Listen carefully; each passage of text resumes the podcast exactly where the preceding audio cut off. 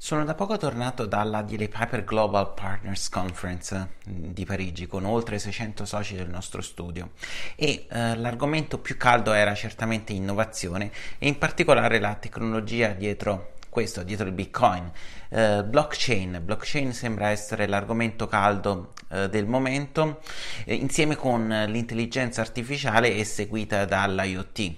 Ma il problema principale è se le aziende sono pronte a questo cambiamento, a questa rivoluzione digitale e sembra essere un passaggio obbligato per il futuro delle loro aziende. Quando si parla di blockchain, artificial intelligence e IoT, inevitabilmente si parla di dati. I dati non possono essere eh, necessariamente dati personali, ma possono essere anche machine readable uh, data. Uh, nel caso in cui siano dati personali, inevitabilmente si pongono le questioni discusse varie volte in relazione alla privacy, al famoso GDPR. Eh, nel caso in cui venga sviluppata una eh, tecnologia um, IoT, una tecnologia basata sull'artificial intelligence, sul blockchain che utilizza dati personali, bisognerà adottare un approccio di privacy by design nello sviluppo eh, del prodotto fino alla sua commercializzazione, ma anche successivamente fino alla sua eh, dismissione.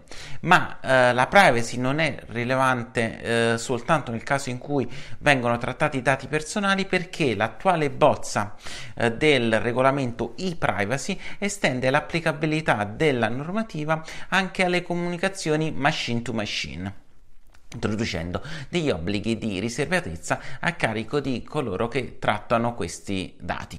Una volta smarcato il problema relativo alla privacy, si pone il problema relativo alla proprietà dei dati.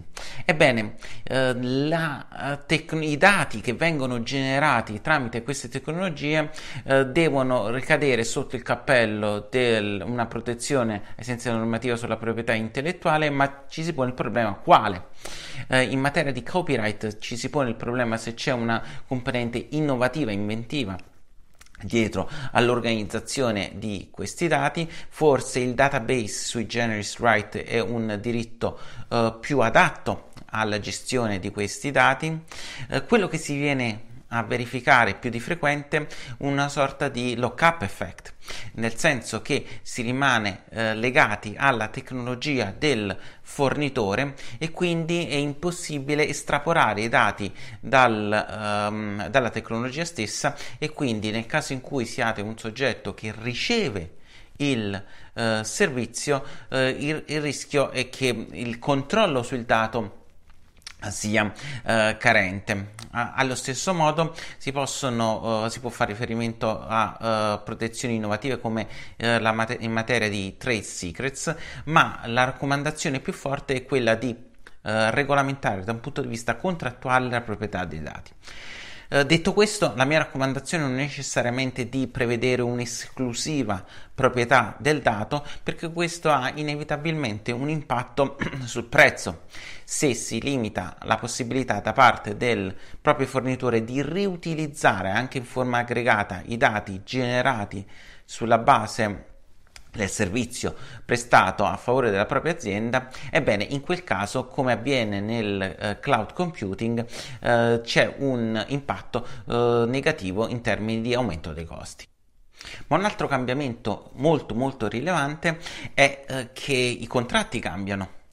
Passiamo da un contratto in cui si vende un prodotto a un contratto in cui si vende un servizio. Uh, c'è una famosa citazione di Mark Anderson uh, secondo la quale software is eating the world, nel senso che c'è uno switch da una fornitura di hardware, quindi una transazione one-off, a una fornitura di software che comporta un rapporto continuativo. Ebbene, questo rapporto continuativo non solo è caratterizzato da questo flusso di dati continuo di cui abbiamo parlato precedentemente, ma impatta anche per esempio sul regime di responsabilità.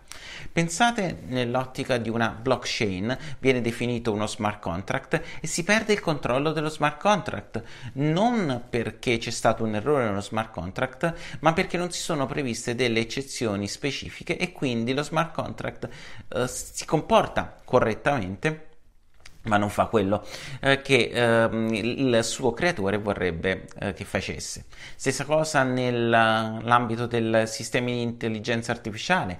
Se pensate a tecnologie come eh, Google eh, DeepMind, ebbene queste tecnologie per loro natura sono eh, strutturate in modo tale da poter prendere delle decisioni autonomamente. Ebbene in quel caso chi è responsabile della decisione adottata dalla macchina?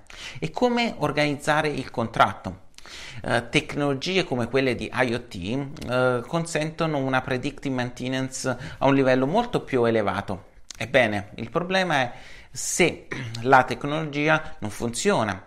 Nel caso di predictive maintenance è stato fatto un maggiore affidamento sul corretto funzionamento della tecnologia. Allora, se non funziona, i possibili danni eh, sono eh, numerosissimi, quindi in questo caso potremmo accettare un livello di servizio più elevato rispetto a quello normalmente eh, garantito, ma il limite di responsabilità in questo caso anch'esso dovrebbe essere più elevato in circostanze che dovranno essere dettagliate in modo specifico nell'ambito del contratto. Lo stesso ragionamento si potrebbe fare anche nell'ambito delle tecnologie di intelligenza artificiale. Pensate al caso in cui eh, il lavoro di un sistema di eh, intelligenza artificiale sostituisca il lavoro di eh, 20, 30, 40, 50 persone. Ebbene, se il sistema di intelligenza artificiale non funziona, eh, si pone il problema che non ci sono più le persone che eh, svolgevano precedentemente quel lavoro. Queste sono soltanto delle pillole su argomenti molto interessanti seguiranno dei post, dei video eh, dedicati. Lasciatemi i, i, vostri commenti su eventuali argomenti che volete eh, che copra e buona giornata a tutti.